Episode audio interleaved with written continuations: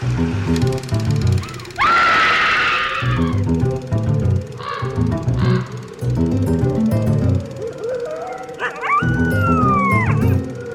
everyone, and welcome to a special bonus episode of Scream Scene, the horror movie podcast where we watch every horror movie ever made and then we rank them from best to worst. I'm Ben. I'm Sarah. What makes this a bonus episode? Well, a few weeks back, uh, about a month ago, we had talked on the podcast that we were looking for a copy of Unheimliche Geschichten from 1932, a remake of the earlier Unheimliche Geschichten that we covered in episode 4. Yeah, it was like 1919 or something. Yes. We knew that the film existed. We knew it had come out on VHS in Germany in the 90s, but apparently had never been re released since and was nowhere online. Ultimately, we weren't able to find it in time to watch it for the show in kind of the regular chronological order, but a few weeks too late, uh, a copy has shown up that we are able to watch. So we are sort of rewinding the clocks and slotting it in as a bonus episode between Vampire, which was episode 31, and White Zombie, which is episode 32.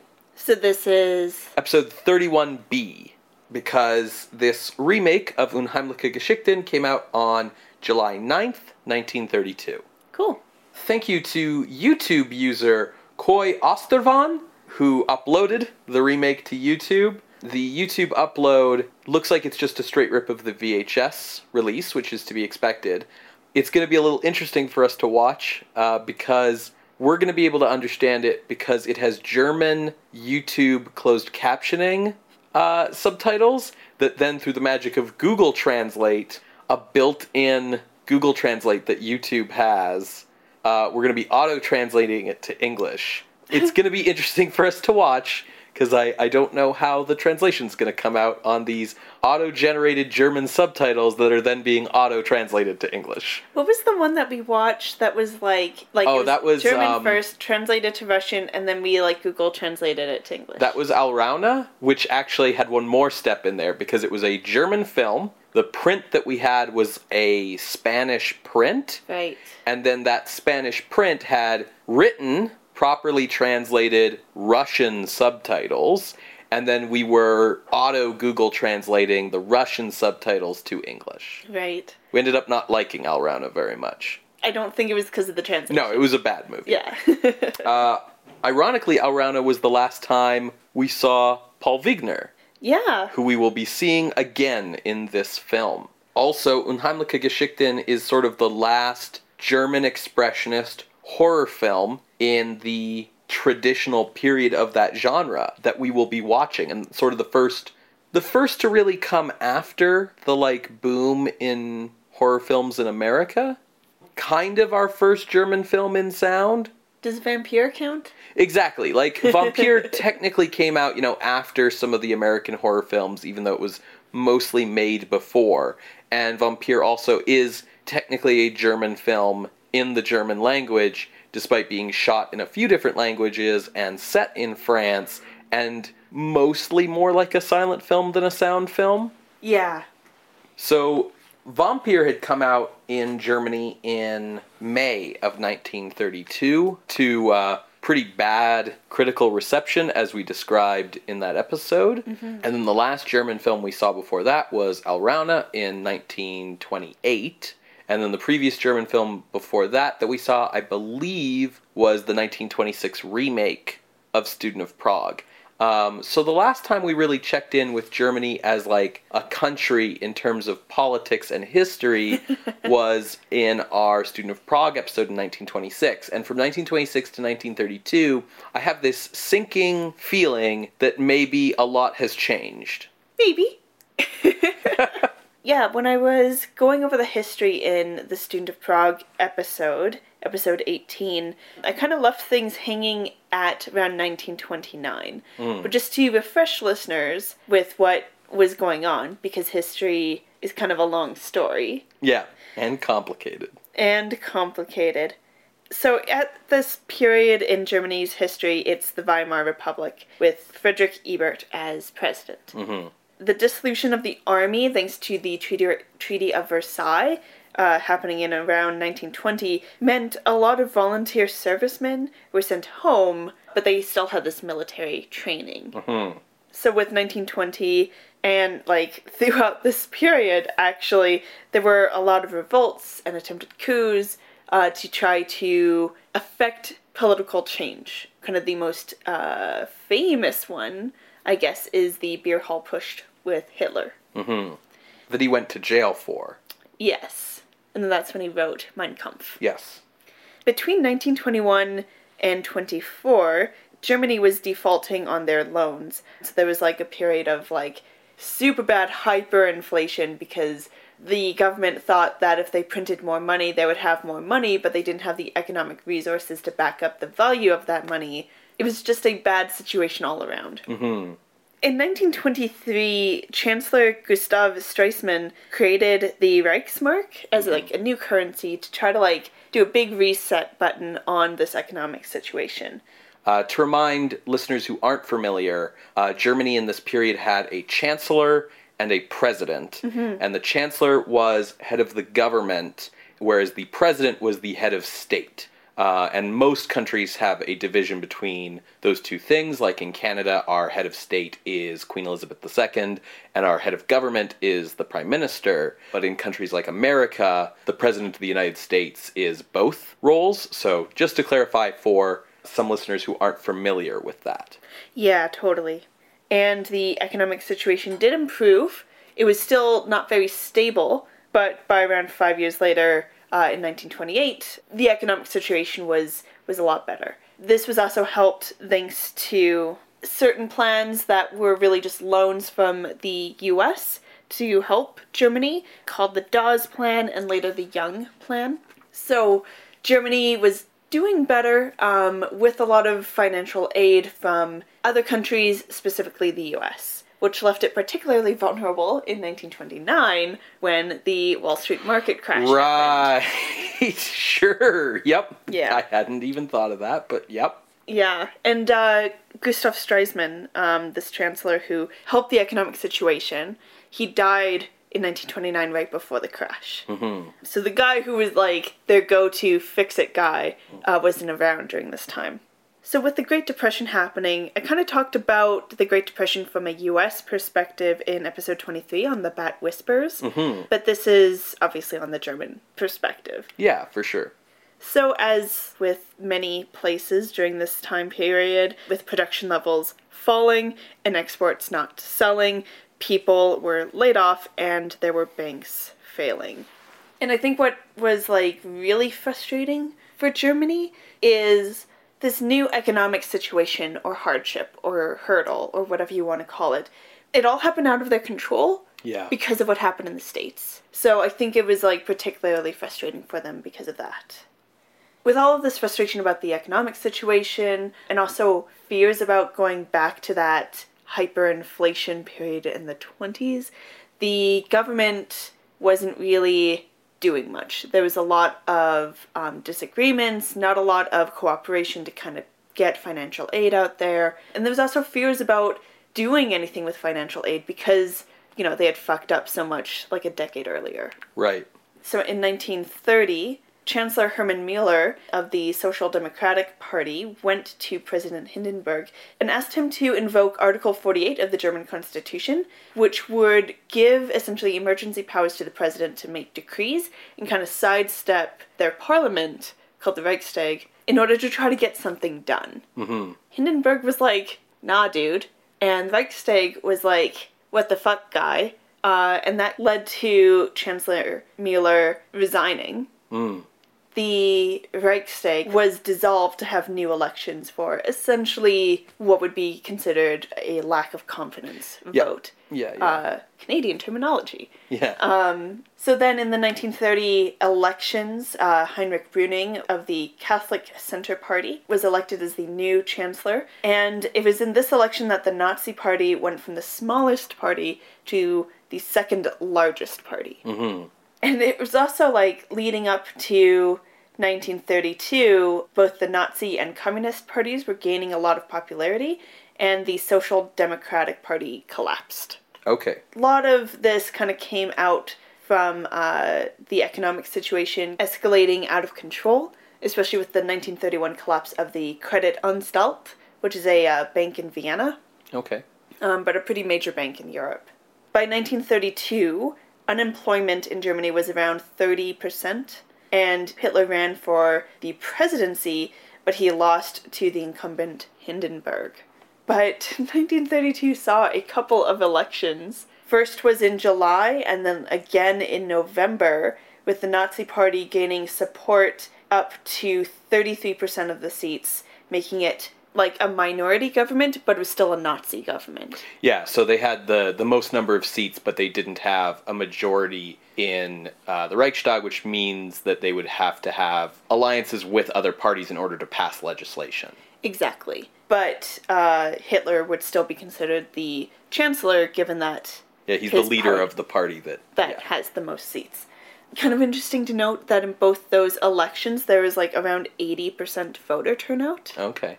Hitler won that election in November 1932.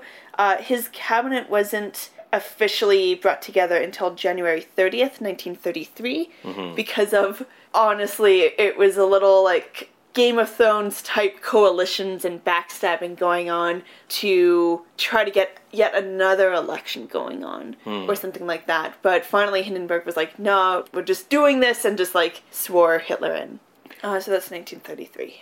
This film came out in July of 32. Mm-hmm. So before Hitler would be chancellor, because you said that was in the November election? Yes, but this would be right around that first election in 1932 with the Nazi Party gaining a lot of traction.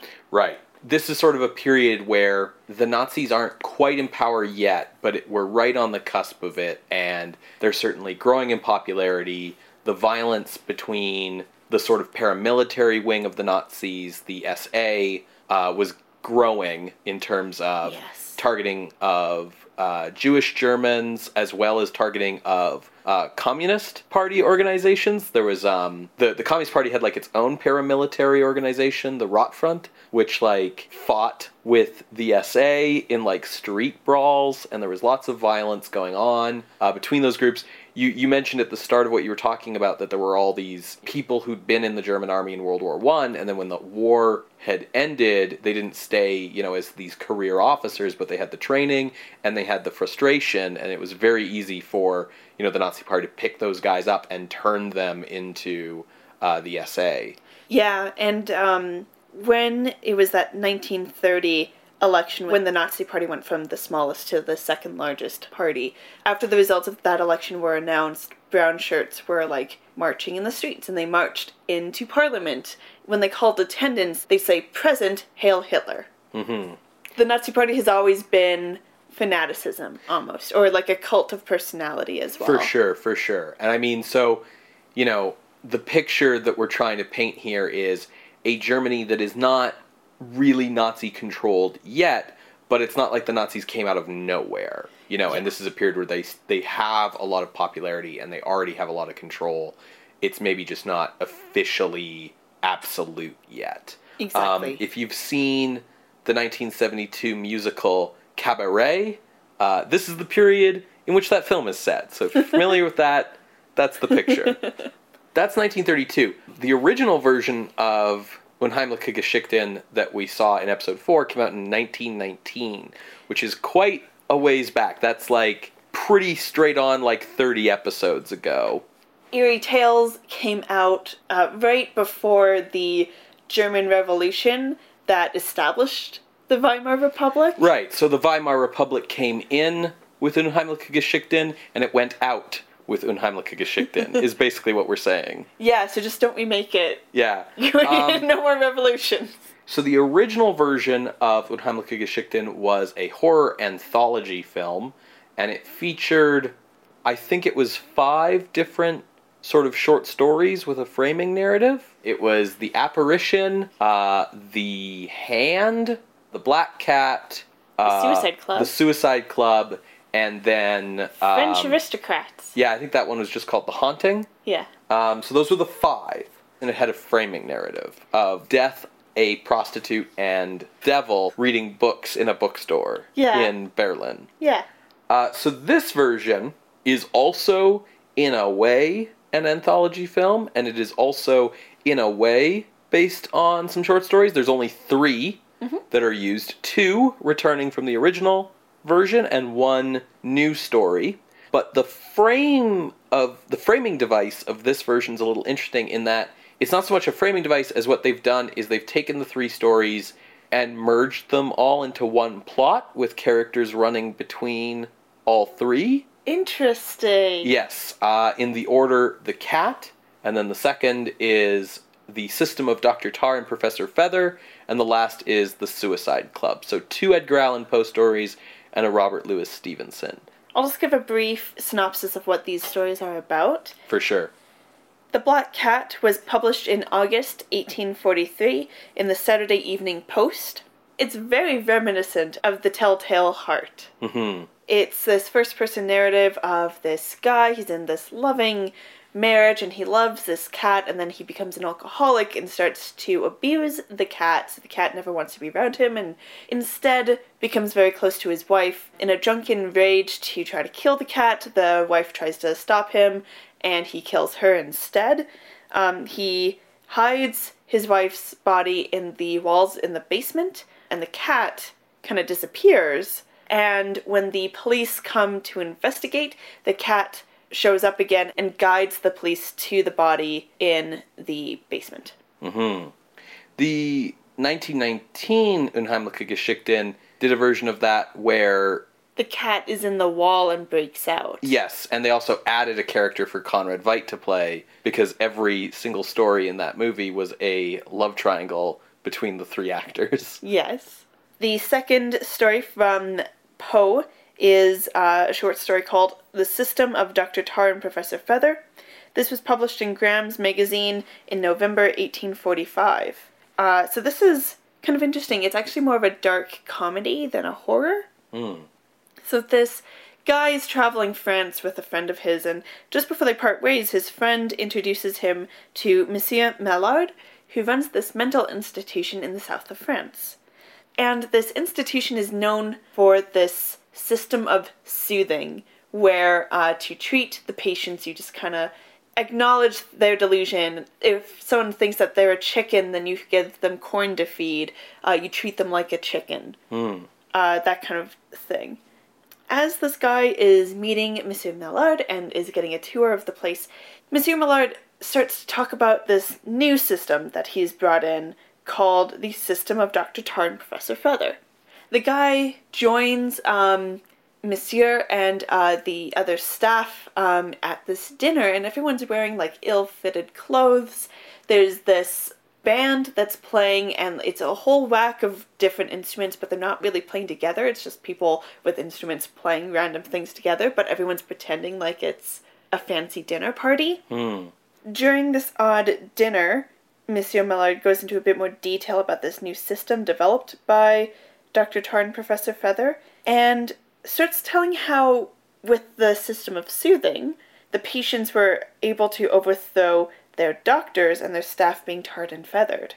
Uh, just as you know, this information comes out, the staff who have been locked away as new patients, quote unquote patients, uh, they revolt and put all of the patients back, including Monsieur Millard, who was actually the superintendent before going mad himself. And it ends with the narrator being very puzzled by this whole experience and wondering just who is Dr. Tar and Professor Feather. Narrative's not very bright, huh? No. So that's why it's more of a dark comedy than what I would call a horror. Sure. But it's Poe, so it has to be gothic horror, right? And then the last story, uh, which was also shown in the first Eerie Tales, is the Suicide Club, uh, which is actually a kind of like a collection of short stories, but there's a plot line that moves through them with the the ma- two main characters.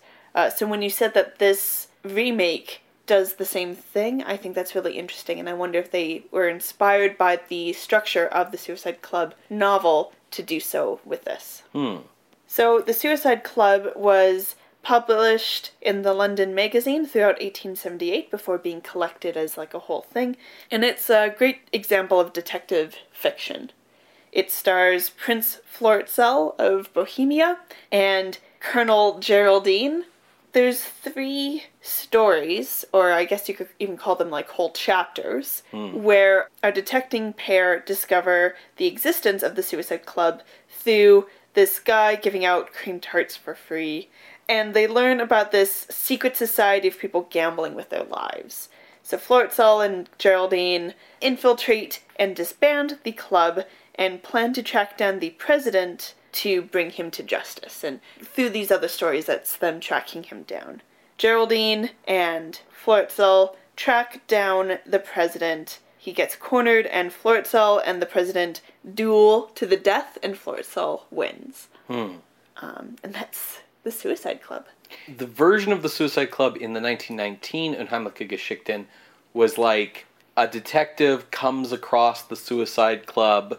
Do we know he's a detective? No. Isn't that till the end? That's yeah, that's a, a twist ending reveal, but it's fine.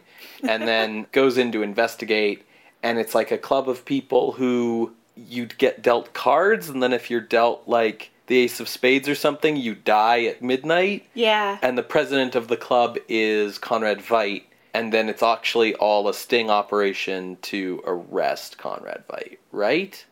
I just remember it was pretty weird. I mostly just remember the scene of like Conrad Veidt and Reinhold Schünzel, who's playing the detective, like at a big table, and like Conrad Veidt's like, when I press this button at midnight, you're gonna die, and stuff like that. yeah. The original 1919 version of the film was directed by Richard Oswald, uh, and this remake is as well. Okay. I talked about in the original episode how Oswald was a very prolific director. He owned his own production company, which made the original version of this film and this one as well. Uh, so he was bankrolling his own films. Before Eerie Tales, he had done um, Different from the Others uh, with Conrad Veidt, the uh, the world's first uh, film about homosexual men, um, and did a bunch of other movies. Um, we haven't seen any of Oswald's films in between the 1919 Eerie Tales and this one, um, but he was very prolific in between. He directed over 30 films in the intervening 13 years, many with Conrad Veidt and the other kind of usual suspects of the German film scene in the 1920s. Uh, most notably, in 1930, Oswald directed a sound remake of Alraune, which we watched the 1928 silent version, which had been directed by Henrik Galeen. Um, the sound remake also starred Brigitte Helm in the title role, uh, so she played the same role again, you know, two years later in sound.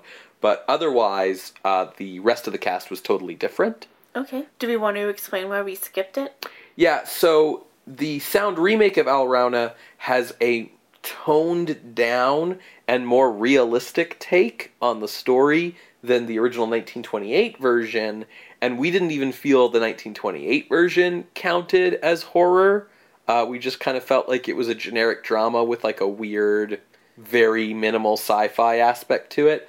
Uh, the 1930 version is even more toned down, even less like a horror story, even less like sci fi.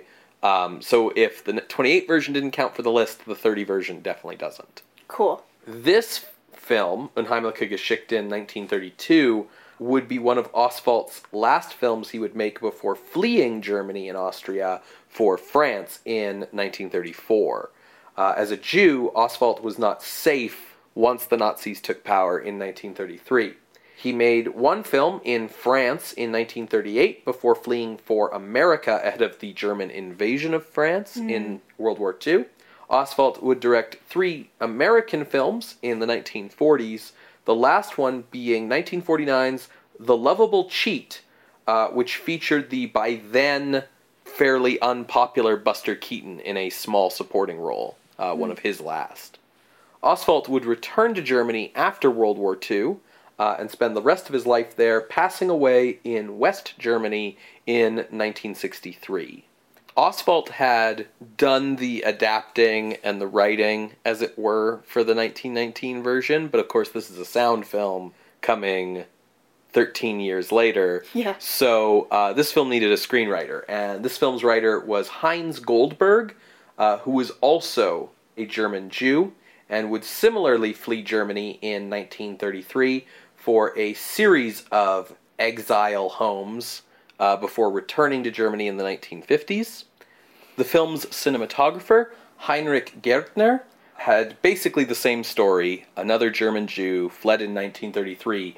He settled in Spain and actually spent the rest of his life working in the Spanish film industry under the name Enrique Guerner, uh, introducing the style of expressionism to Spanish film. Cool. I mean, like, not cool that he had to flee, but cool that, like, he introduced the style there. Right. Uh, the cast for this remake is more or less completely different. Anita Berber had died in 1928 of a morphine overdose. Conrad Veidt, uh, his wife was Jewish, so he fled from Germany ahead of the Nazis to Britain and then later to America. Uh, Reinhold Schünzel uh, was still acting in Germany at this time. In fact, he was so popular that despite being Jewish, the Nazi Party named him an honorary Aryan uh, and allowed him to keep working in film throughout World War II Okay. because he was such a popular actor. But none of those actors are in this version of the film. The remake features an entirely new cast, most significantly, our old friend Paul Wegener in his very first sound role. Uh, the last we saw Wegener was the 1928 Alraune, and since that time he's only appeared in one film, Wundvogel, in uh, 1930. That's fairly odd. Like, that's so few. What- Yeah, Do you know what he was up to before? Like, Um, he was acting on the stage, and yeah, it is like certainly a slowed down work history compared to most everyone else we've talked about in cinema in this time period. yeah. Um, this would be his first sound film, as I said. It's also likely going to be the last time we see Paul Wegener on this podcast. Okay. He was 58 at this point. Uh, when the Nazis came to power, Wegener did not leave Germany. Uh, he instead uh, became a state actor appearing in Nazi propaganda films. However, during the war, Wegener donated his money from those films to resistance groups and hid fugitives in his apartment. For this action, he was allowed to keep working in the Berlin art scene after the war was over uh, and worked to improve living conditions in Berlin in the post war era. He would die in his sleep in 1948. How old would he be? He'd be 74. Okay.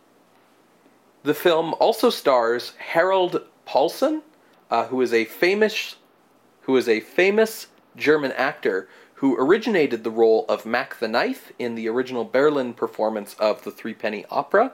Uh, he also appeared in the 1930 remake of Alraune and continued to act regularly in German film until his death in 1954.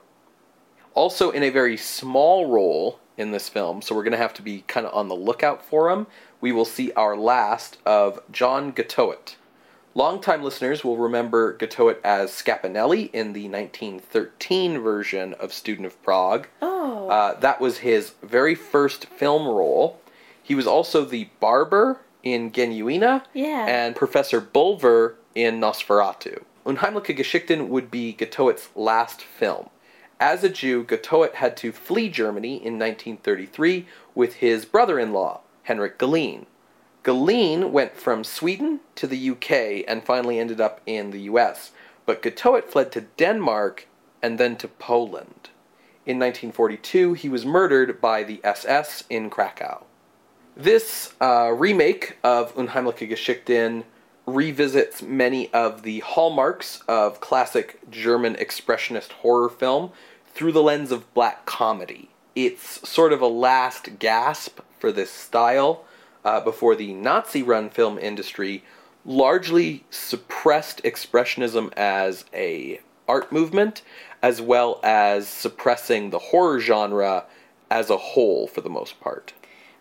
so we we've had previous conversations in past episodes about how the German expressionist style was seen as like extravagant, but why horror? The purpose of the Nazi run German film industry, uh, which we're probably going to speak about in some future episodes, was not always just to be like, rah rah, Nazis are great, but also to present a heroic, positive view of life. The idea was to show the German population sort of glamorous things and positive things and happy things and um, heroic things, and horror didn't fit in with that. Okay. Um, you wanted the, the the goal was to keep the population in good spirits uh, and not thinking about all of these awful things that were happening. so, heroes rather than survivors. Yeah, and and not showcasing anything that was too terribly distressing, but instead, you know, a lot of musicals and a lot of costume dramas, uh, historical dramas, that kind of thing. Okay. There would be a few attempts at horror films uh, in the Nazi period. Uh, I think two, and we'll probably end up getting to them uh, eventually. Um, but in terms of classic German expressionist horror, this is kind of the end of it. Okay. And it's worth noting that like we haven't seen some German expressionism in a while because the American films were coming out in Germany. The theory of the European film industry had always kind of been not to compete with Hollywood at its own game. Uh, so why do horror films if you know these uh, American ones were coming? Vampire hadn't been very successful, so you know there wasn't really a big need for a native horror industry in Germany anymore. That being said, it very much was a goal of the Nazi film industry to compete with Hollywood at its own game because the Nazis sort of identified the Hollywood style of glamorizing people as valuable. So, if horror is not popular in Germany, like the Nazis haven't taken power as of this movie being released, but not wanting to compete with Hollywood at its own game, whatever, why do you think Oswald made this movie? Well, I wouldn't say that horror wasn't popular um, because audiences were enjoying, you know, Dracula, Frankenstein, whatever, when they came Yeah. to Germany. But uh, more of like More of a financial risk. more of a financial risk. I think largely the fact that Oswald had his own film production company and could kind of do as he pleased, um, and the fact that in this version of Unheimliche Geschichten, there was you know a chance to do stuff in sound. There was a chance to work with Paul Wegener. There was a chance to throw in some black comedy, that sort of stuff. I suspect we may be able to answer the question of why was this movie made at this time after we watch it, but I don't really have a lot of firm answers um, to that particular question.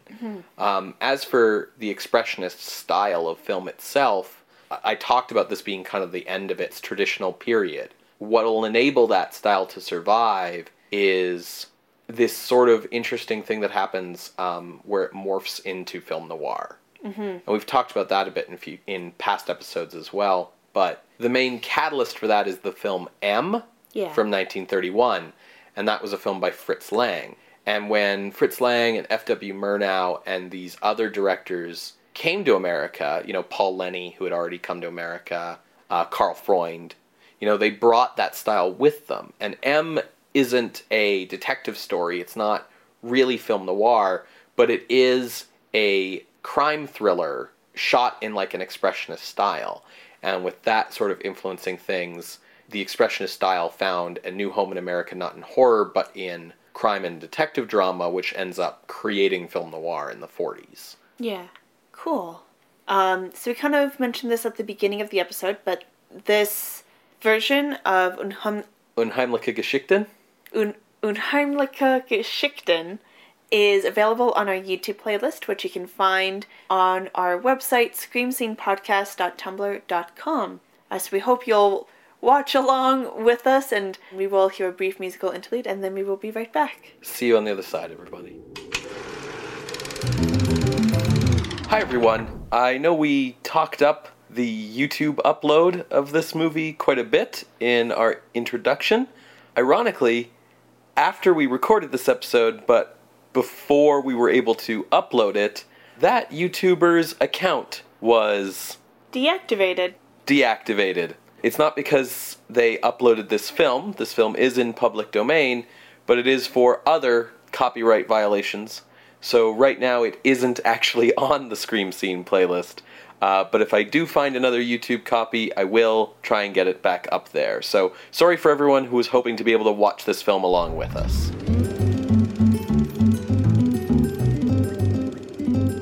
Welcome back to Scream Scene.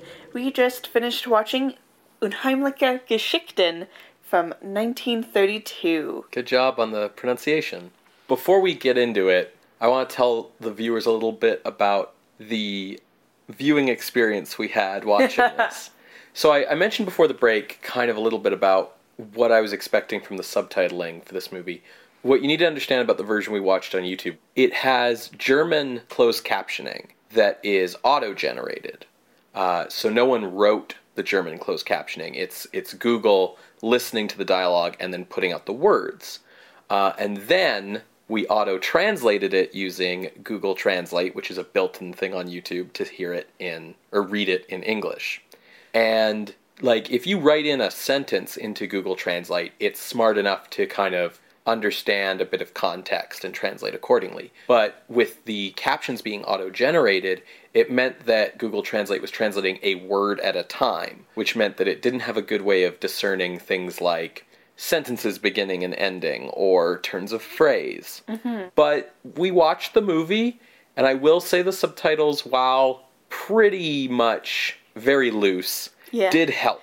Yeah. Uh, if they weren't there, it would have taken away a piece of the puzzle. I was saying to Sarah after we finished it that like being able to understand this movie was like 30% because of the subtitles and then like 30% just context clues of like who's talking and what their gestures are and how they're blocked and where they are and then 30% because Sarah told me what the short stories it was based on were about beforehand so I was sort of able to interpret all of that together. And the last 10%? Yeah, that's still the like, I didn't understand that. I'll give a plot summary. It's to the best of my abilities. Paul Wegener plays a mad scientist. He has, like Frankenstein's lab in his basement uh, of his otherwise normal house.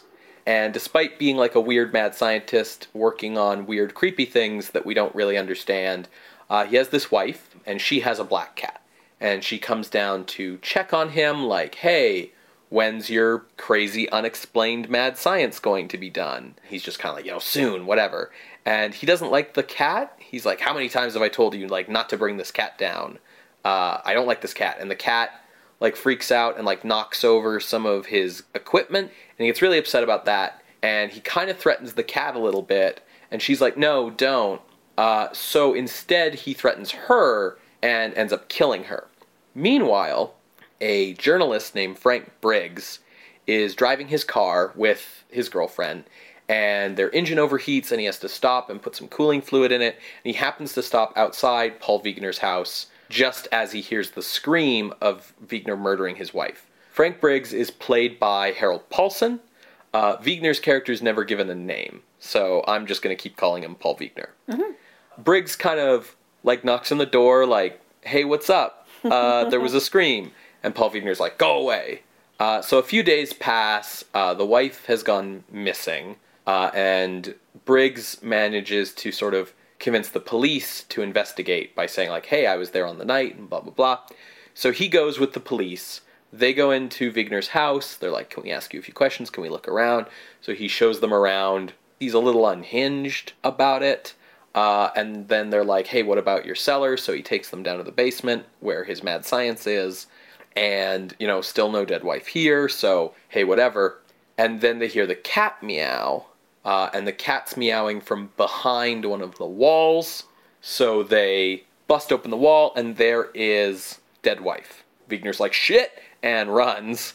And uh, Frank Briggs chases after him. And Paul Wegener runs into the world of German expressionism and finds like a closed down like animatronics funhouse basically like it's a little more than just a wax museum because they're all set up to like move and stuff when there's power It's like if a wax museum got crossed with Chuck E. Cheese. right or like pirates of the caribbean Yeah. So uh, it's closed. It's the middle of the night. So Wegener's kind of skulking around looking for a place to hide. Briggs comes in after him and meets up with the owner. Like, hey, have you seen anyone around? Because the owner lives at this place.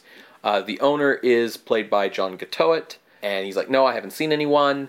Then Wegener kind of jumps out of the shadows at Briggs, and they have a fight. Uh, the power turns on, so all the animatronics start moving around while they're fighting all around them. And during the fight, both of them are injured, and Wegener gets away. Uh, Wegener makes it to a nearby hospital. He's talking to a doctor. You know, he tells the doctor, like, I murdered my wife, blah, blah, blah, and kind of comes off as delusional. So the doctor has him transferred to a mental asylum. It's kind of clear that this is Wegener's plan, like, that he's going to get transferred to this asylum so that he can have a chance to get away. Briggs, who has also been injured, uh, gets directed to coincidentally the same hospital for his injuries by John Gottowt. Shows up at the hospital, and the doctor's like, Yeah, it's been a busy night. Like, we just had a crazy person in here who we had to refer to the asylum. He thought he had, like, killed his wife and something about a black cat. Briggs is like, Ugh, okay. So he goes after Wegener to the asylum, shows up uh, at the front desk, where the the sort of the night shift guy running the front desk is like a little bit weird, um, but lets Briggs use the phone so he can call the newspaper and let them know like, hey, I'm on the guy's trail. Here's where I am. Briggs uh, continues on into the asylum to look for Wegener, getting directions from the weird guard, and eventually meets the director of this asylum, who's a little weird, and he asks him for his help in finding Wegener. And the director's like, all right, I'll show you all the cells and everyone in them. None of them are Wegener. Uh, and then the director brings up, like, hey, we're having a dinner party for the staff tonight. Like, you should stay. Uh, so they go and have this dinner party, and it becomes increasingly clear through this very bizarre dinner party that these are all the patients and they've taken over the asylum and the actual staff are locked up.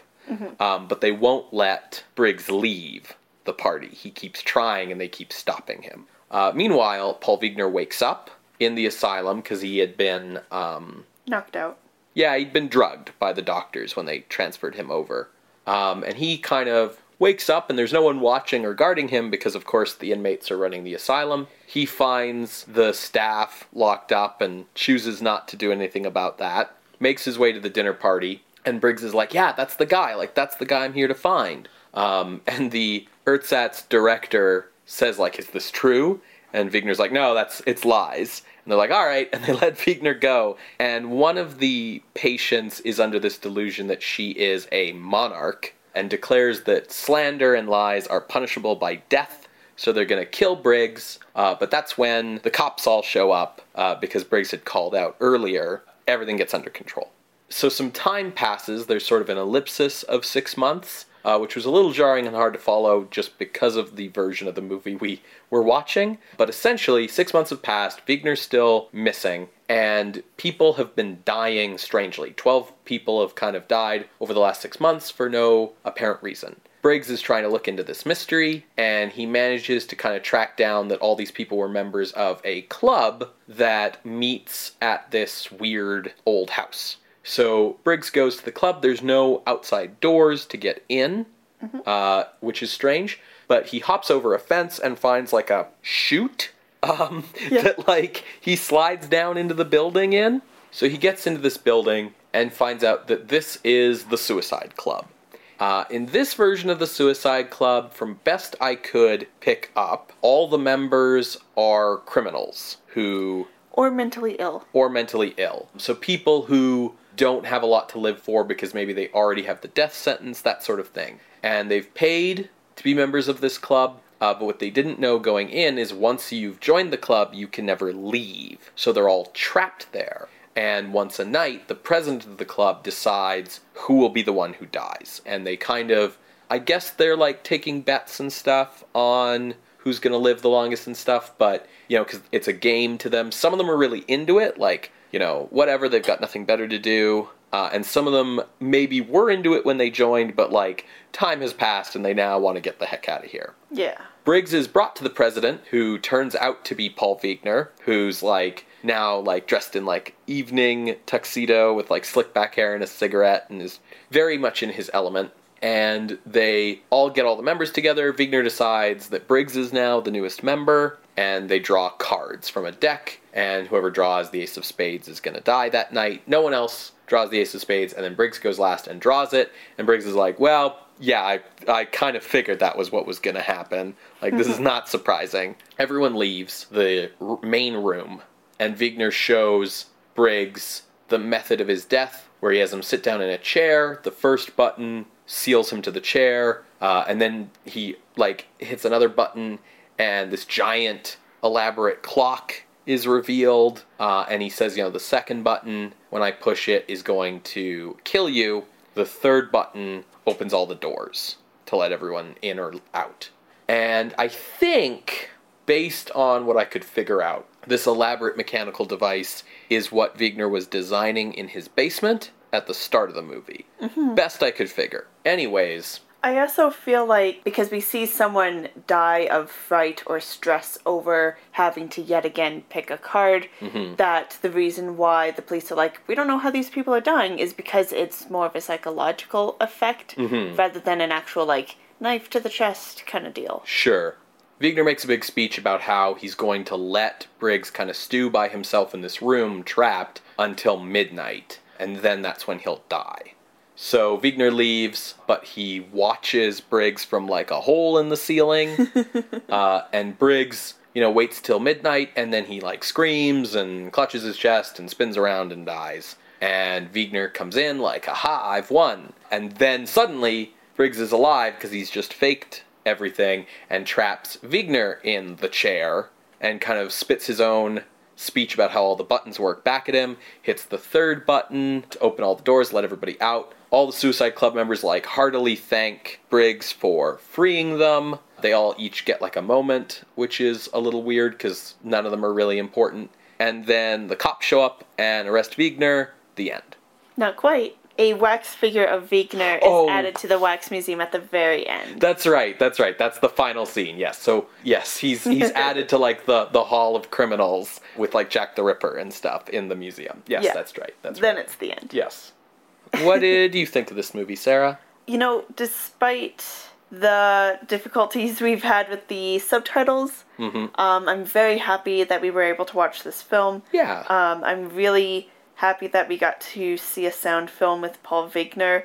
His voice wasn't as deep as I had imagined. I think I imagined Karloff's voice yeah, because he's coming a- from him. He's this big, broad guy, right? Right, like you'd think that like his voice would like bellow from inside him, and instead it's just like a regular voice. Yeah, it's, it's kind of like a little high, a little reedy. Uh, it's not like super high or anything, but it's just like a little softer than maybe you would have expected. yeah, and I I really missed seeing Wegener on screen. This movie has a lot of close-ups of him doing like his like Grimace face. his Wegener face, yeah. Uh, just doing like the dread scowl, the Judge Dredd scowl, eyebrow movements. Uh, he's just so fantastic. Um, so I I really enjoyed this movie. Okay. I thought that the sort of the chase structure uh, did help with giving the three parts of the movie uh, cohesion, as well as giving it like greater stakes throughout. Because you know, in the original Eerie Tales, we were seeing the same actors over and over again, but here it's literally the same characters. So by the time we get to Suicide's Club, the one-on-one stakes between Wegener and Briggs are, are very high. Um, yeah, when Briggs enters the room and like he hasn't seen that it's Wegener yet, but we see Wegener's face sitting in the chair with like this huge puff of smoke from his cigarette. It's just kind of like ah, this asshole again. It's it's very much like a ah, Mr. Bond, we meet again, like yeah, kind of well, thing. especially with the big clock thing, right? Yeah, like yeah. I kept thinking it felt like a Bond villain. Yeah, it's it's very much that.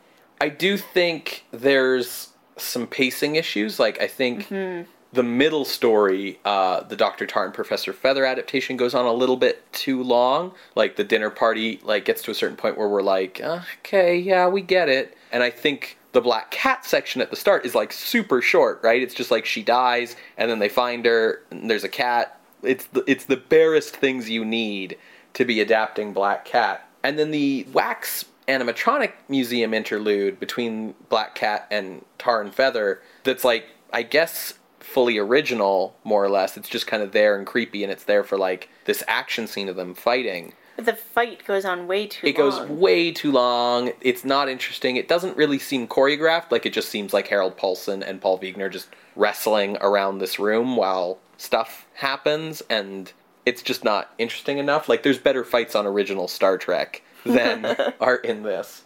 totally agree with the the pacing issues. Mm-hmm. Yeah, I think that this movie could have been cut down. Like as much as I enjoyed it, it has definite problems. It could have definitely been cut down. I think it was uh, about an hour and 25 minutes. Yeah. And that's like, I mean, we've had longer movies, I But- think it could be an hour. Yeah, like certainly the movies that are coming out in 1932 that we're seeing are more around an hour, an hour 10, right? Yeah. I think that the main thing I noticed about this movie that I appreciated, that I liked about it, was the cinematography and the sets. Yeah. Um, you know, it's very dark, high contrast, uh, surreal. It's basically what you would expect from a very late era expressionist film, uh, which by this time I feel like the style has almost completely transitioned to something approaching the look of the later, more realistic film noir. Um, yeah. There's still like an exaggeration to the appearance of things that keeps it expressionistic. Like the sets are still, you know, a little bit off kilter, right? Like the mental asylum sets look uh, pretty weird. The Suicide Club sets are very exaggerated. His bizarre Frankenstein basement of his house, um, the the whole set of the wax museum and the exterior to that, like things are still exaggerated enough that you get that expressionist feel, but it's certainly become toned down to where it's mostly just a thing about having the deep shadows and the lighting. Yeah, and when Briggs is at the dinner party and starts to realize that these people are the patients, we get a lovely Dutch angle. Yeah, I think there's a couple of them, but they are very like striking because I don't we don't see them a lot Yeah. in this period. Like I can't immediately think of other examples. I'm sure there have been, but it was like, whoa, a Dutch angle, like when it came up. So I do think like the visuals are for the most part pretty arresting and effective. That said, uh, Sarah, for me, other than the visuals, there's not much to this movie, in my opinion. Um, it's kind of going through the motions of these various plots. There's no music. Despite what the subtitles will tell you. Yeah, Google thought that anything that wasn't talking was music. um, I mean, there's diegetic music Yeah, yeah. but there is not a lot of it, and most of it's pretty silent. There's not much to really speak of with the performances in this movie, with Harald Paulsen and Wegener being the only consistent actors. Everyone else just kind of comes and goes to the point where we don't get a great sense of who they are. And even Paul Wegener and Harald Paulsen's character, you know, Wegener's good. He's he's surprisingly good in sound, in fact.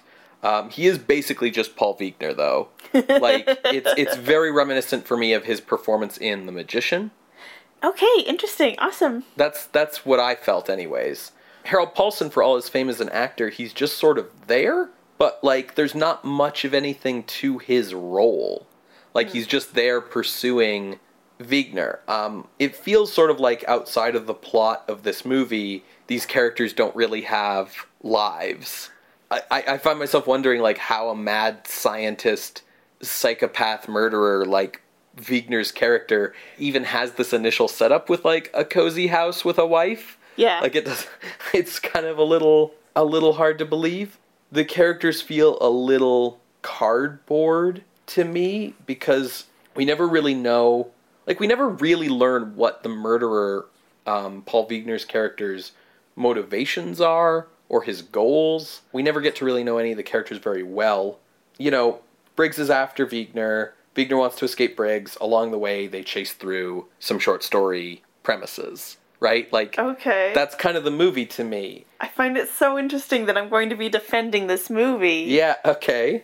The feeling I got was that it was very competently made. It was very clearly, you know, German expressionist. It had a lot of cool visuals, but that there was nothing really pushing forward here, like nothing innovative. The movie to me felt a little old fashioned in how it was staged and shot and how one note the characters were. They felt like the way characters were in these movies back in, you know, the days of the Golem and the early 20s. Uh, whereas, like, the characters we've been getting out of these early 30s movies have been much more, like, well rounded and, and having a lot more depth. I'm specifically thinking of uh, stuff like Old Dark House, but. Yeah, which, like, yeah, they came out in the same year, but, like, keep in mind, this is Germany versus the United States, so there's a bit of distance for those films to cross Yeah, uh, in order for them to be released. Uh, and this is early 30s. true, true. I do see your point. It did just. It felt a little. A little flat to me. Like, not bad. Okay. you know, enjoyable to watch, fun, but like that there wasn't really a lot here. I completely agree with the German Expressionism in the sets and the lighting and the cinematography.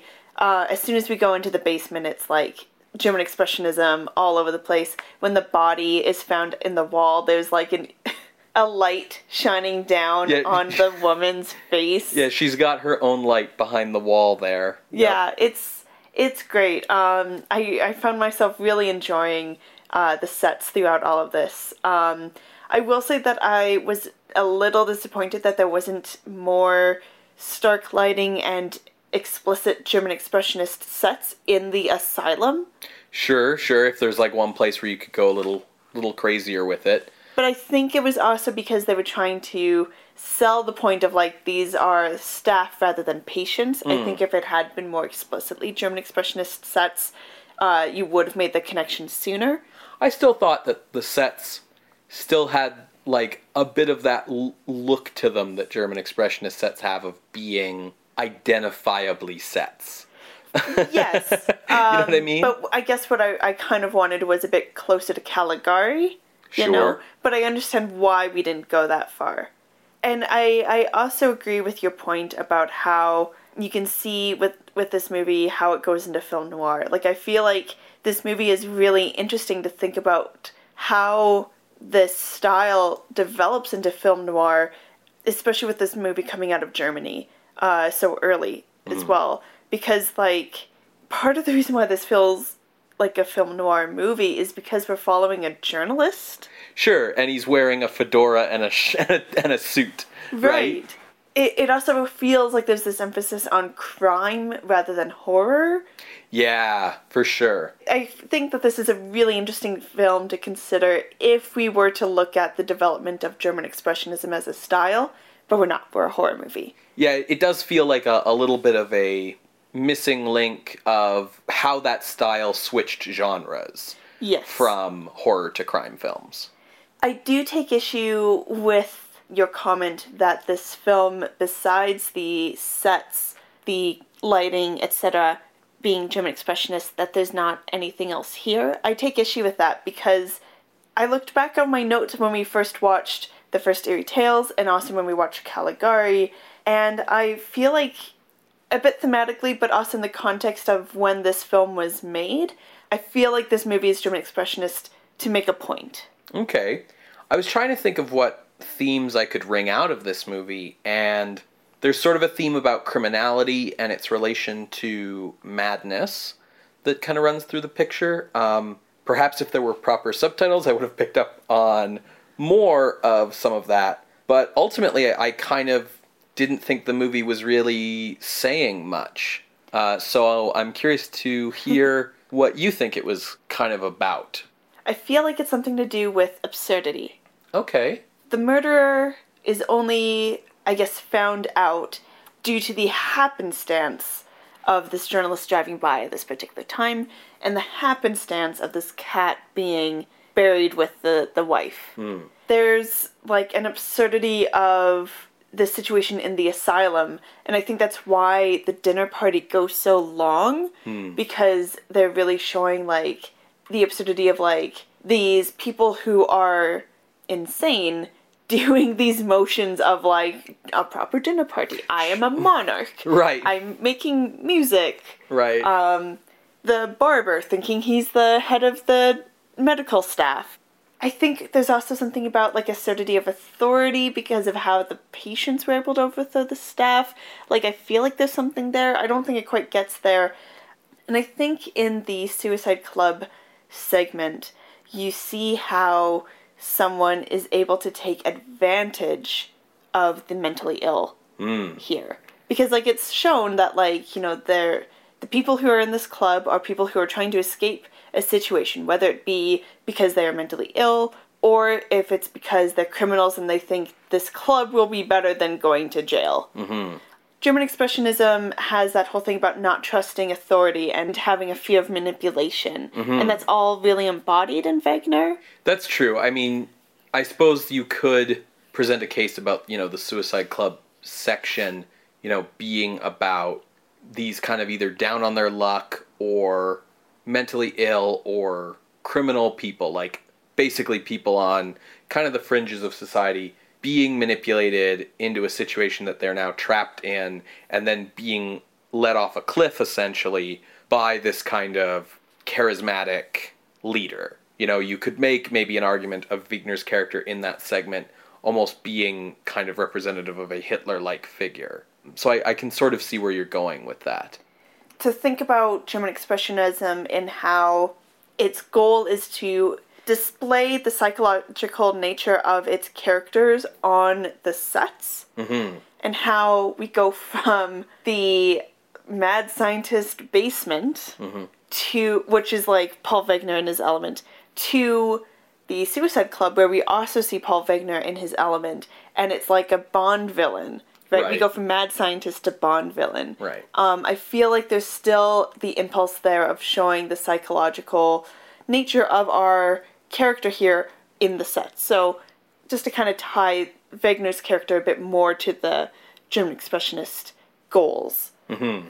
I think what's also interesting is that, like, German Expressionism traditionally deals with feelings of madness, betrayal, and, like, other dark emotional subjects. And what's weird with this is we have the Suicide Club, and with our characters, Briggs, and, like, the people trapped in the Suicide Club, overcoming this experience a little bit. You know, Sure. they they get freed. Um, I feel like there isn't as much of a sense of horrific survival here. Like maybe again is like lost in translation or something. But like I, it doesn't feel qu- as much of a horror movie as something that's like Murders in the Rue Morgue. Yeah, everyone makes it out okay and gets to not only thank Briggs, but then when they thank him, they all take the opportunity to tell him like a little bit about themselves and so on.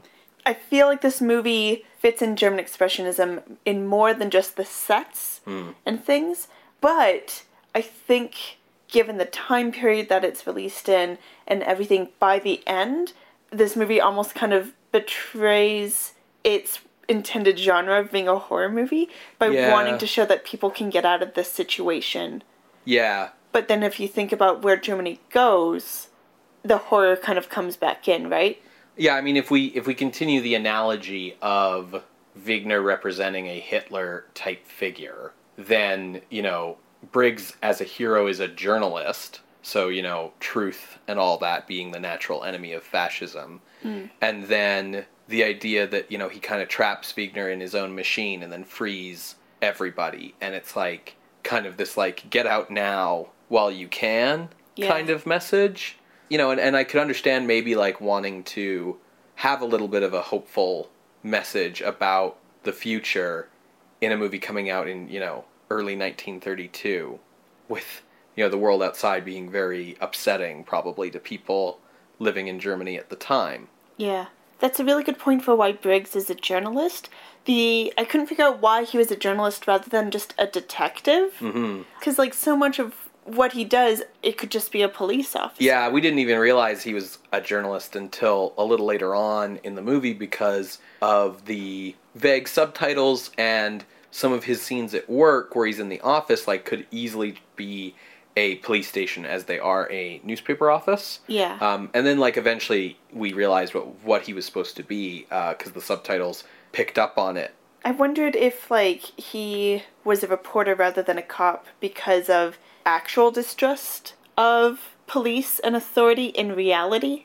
Well, and you know, there's the distrust of authority and expressionism. That being said, each one of the segments ends with like the cops coming to the rescue, Yeah. right? So there isn't really like a very explicit distrust of authority in that way Yeah. because the cops kind of always save the day each time and uh, ultimately like restore the rule of law, you know.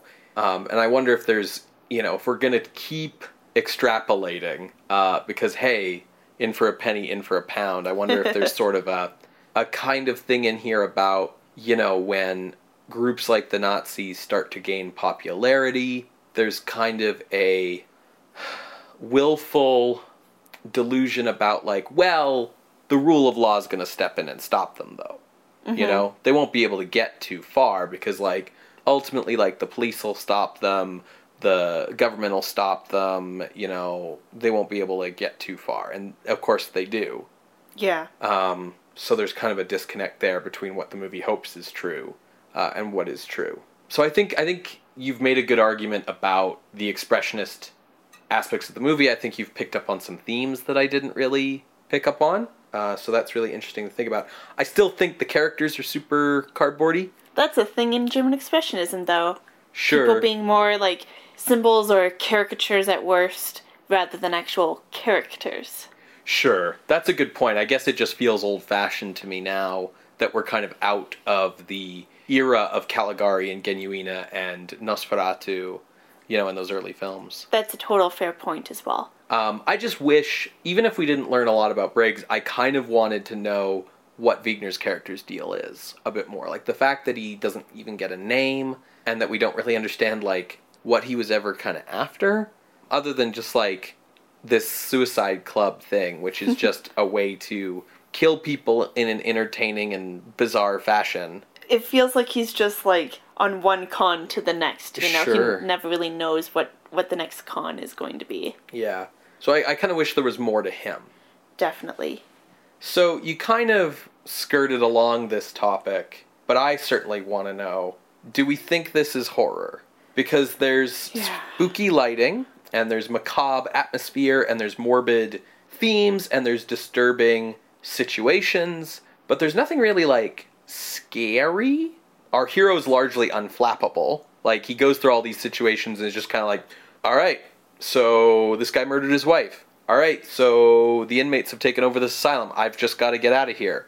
Okay, I'm stuck in the suicide club and he's probably going to kill me. I'll just fake my death and have a cunning, you know, plan. Cunning plan. Yeah, and then uh, then I'll call the cops in. Like he's very resolved. He never seems to be too Out of his depth. Yeah, he never seems to be too disturbed by the situations he's put in that I think are they're presented to disturb the audience, but they never really disturb him.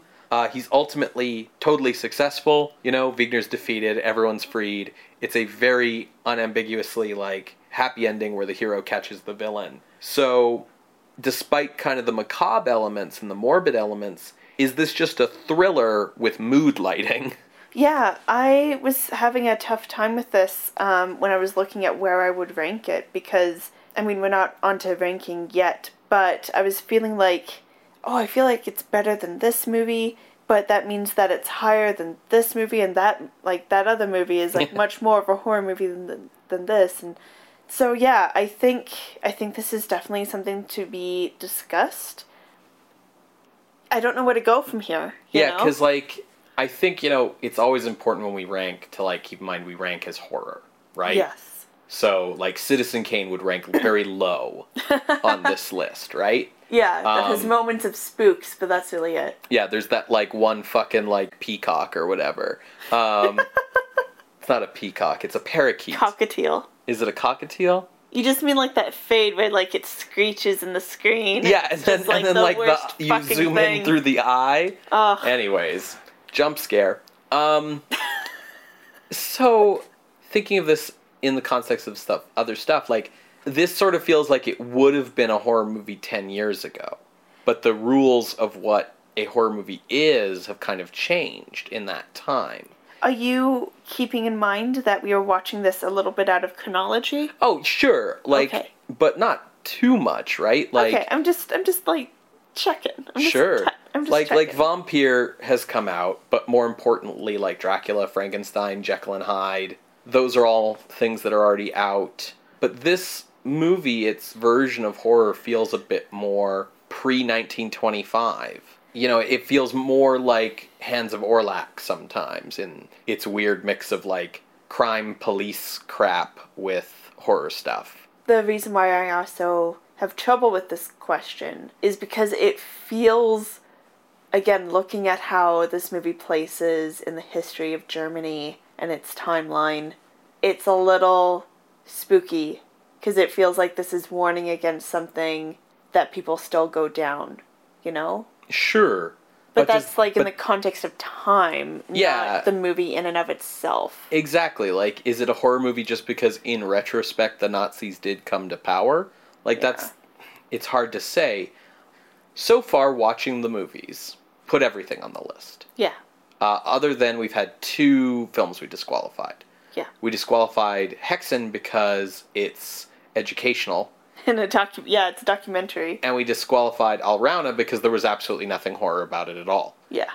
So I want to get back to some of our definitions of what makes a horror film. And I think Yes. the most the most important one there's a lot of like narrative definitions, right? Like, oh, we've t- like one we talk about a lot is uh, there are survivors instead of heroes, which is a narrative element, and it's not true of this movie. There's also like aesthetic things, right? Like spooky shadows and big castles and you know what I mean, weird angles and, and stuff like that. And this movie has that. Like I think aesthetically this movie has horror elements.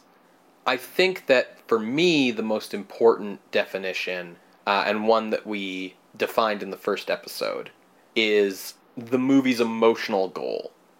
You know, that a thriller's emotional goal is to excite an audience, a comedy's emotional goal is to make an audience laugh, uh, a tragedy's emotional goal is to make you cry, a horror film's emotional goal is to make the audience afraid, right? To scare the audience. Do you feel watching this movie that that was the goal of the film? Was the goal of the film to scare you or to just kind of excite you? Hmm. Going along with this extrapolation that we've done of Wagner being a Hitler like figure, especially in the last segment, I think if it was the intent to almost scare us straight, to wake us up, as it were, I don't think it fully achieved that. Yeah, because its metaphor isn't clear enough, right? It's like the clearest in Suicide Club, and even then, I feel like we're reaching a bit. yeah, it feels like maybe something that Oswald had on his mind making the movie, but it's not in Yeah. the movie in the same way that like um, Frankenstein and the fear of persecution of as a homosexual. right, like the gay the gay thing is a subtext. The fear of persecution is definitely text in that movie. Yeah, yeah. um, or the way that people bring like Hitchcock's psychology into his movies, right? Yeah. Where like Rear Window isn't about his feelings about his mom or something, but you'll find critics who will bring it in there or whatever, right? So I think what? I'm just I'm just making some stuff up. Okay. Um, so I I don't know how much credit we have to give to like this reading that we've done. I think it's a valid reading. Yeah. but I don't know how much we can credit the movie with it, especially because like it doesn't quite make it explicit enough, right? Like, so to compare uh, another movie that's sort of made in a similar situation, Casablanca, which uh, was made just before America entered World War II, and that is a movie whose plot line is very obviously a metaphor saying America, you can't afford to be isolationist and just treat everyone's problems as not yours. You have to get involved. You have to pick a side. That's what that movie's about. Somebody doesn't come out at the end and point a finger at the audience in front of a big American flag and say, like, here's what you need to do. You just can enjoy the story. It's still pretty clear that's what the movie is about. Yeah. And I don't think this movie quite reaches that level of clarity No. perhaps because they are just adapting two Edgar Allan Poe short stories and a Robert Louis Stevenson short story from a hundred years ago. The Black Cat was done in the first one, Mm-hmm. as was the Suicide Club. So I understand Oswald putting a lot more time on the Asylum, Dr. Tard, Professor Fether Right. one, because it's like, oh, something new. Yeah. But then there's so much like emphasis still put on the Suicide Club. So that's Yeah. also why I think I'm kind of leaning towards this reading. That being said, even if the intent is to scare us straight, it, that's not what it it achieves. It does feel like, yeah, our hero has saved the day at the end, has saved the people, whatever. Don't worry um, about it. Yeah. Exactly. You'll be saved. The cops So- and the papers will save you. Yeah, they still have like trust in the system, which is also why that like fear of authority isn't quite there as like a thing from German expressionism.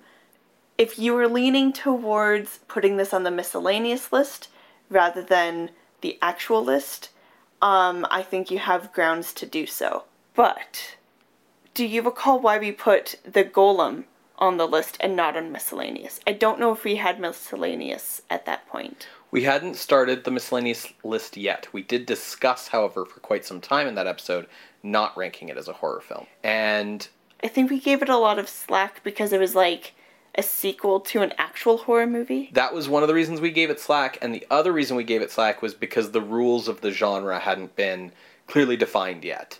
Right. Like the Golem came out after Caligari, but before Nosferatu, and that's sort of one of my difficulties with this movie is that the rules of the genre are pretty well defined by this point. That's why I sort of said, you know, this would be a horror movie 10 years ago, but it isn't now. The other thing that we brought up with the Golem was that it wasn't quite a horror movie, but it was definitely a monster movie. Yeah. If I if I had to like think about it in terms of like if it's not horror, what is it? I would say detective hero movie. Yeah, it's a thriller, Yeah, right? it's a like it's Film it's noir sort of. yeah, it's Catch Me If You Can. If Catch Me If You Can was really fucking weird. That's great. so, So I think we're in agreement then. do you want to know something? Yeah. I was leaning towards ranking it. I wasn't leaning towards not ranking it. Oh, no. I just wanted you to give me a reason that it was horror, and we have not really been able to come up with one. yeah. Well, because like I wasn't sure whether it was horror or not. Yeah, like I have sort of a range for where I'd rank it, but like you were the one defending the movie, so I figured if anyone was going to be able to come up with like a reason it was horror when I was kind of a little more tepid about this film, it'd be you because you liked it, and we still really haven't come up with one. Yeah. Um, other than its visual style, right? Like, and the fact that it's a remake of a movie we considered a horror movie at the time, and that it's got Paul Wegener, like it, you know, like it's got the trappings. Yeah. But I think even like looking at the development of the horror genre in the German films that we've seen, Right. If we just look at German films, you this know, is a step backwards. yeah, like you know, if we think about you know the development from say Caligari to Nosferatu to Hands of Orlac to the remake of Student of Prague, skipping over Alraune to Vampyr. But even considering Alraune. Right. right? Because like that was quote unquote a horror movie of the time, but it's not when we actually sit down and examine it. Yeah. And I think this is closer to Alraune than Student of Prague. Sure, yeah. Ultimately, I think it's because Wegener himself is not enough of a threat to the character of Frank Briggs. Briggs is the one hounding Wegener. He's at his heels every step of the way. You know, he's finds him everywhere he goes. Um, in the uh, asylum, he's threatened by the patients, not Wegener, uh, and he still manages to get out of that super easy. And then even when Wegener does think he has Briggs under threat, Briggs just tricks him and wins. So the fact that Wegener, while clearly an evil character, is never someone that Briggs is afraid of, right? Briggs is totally confident that he's going to make it out of this. I think that's a big part of why this movie doesn't feel scary.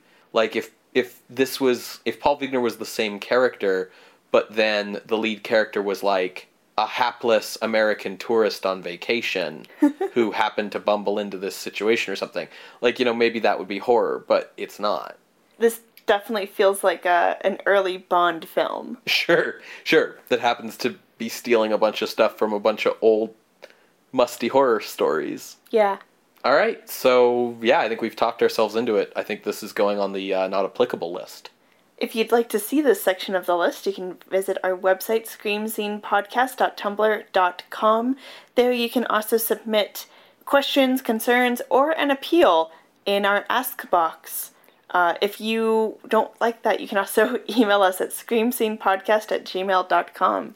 Yeah, if you speak German and you've seen this movie and were able to understand it better than us and think that we've missed something that makes this actually horror, Yeah, Uh, let us know. please let us know uh, so that we will rank it on the list if we can get you know someone who can articulate why it's horror better than we could which i assume really only will come if you speak the language and have a better understanding of, of the dialogue. Scream scene updates every wednesday in the evening. Uh, so it's ready for you when you come home from work we are hosted on SoundCloud and iTunes and are available through any podcast apps that are linked to those two services or through the SoundCloud RSS feed. You can find us on Twitter at underscore scream scene. Uh, we'd love it if you would give us a chat. Give us a follow.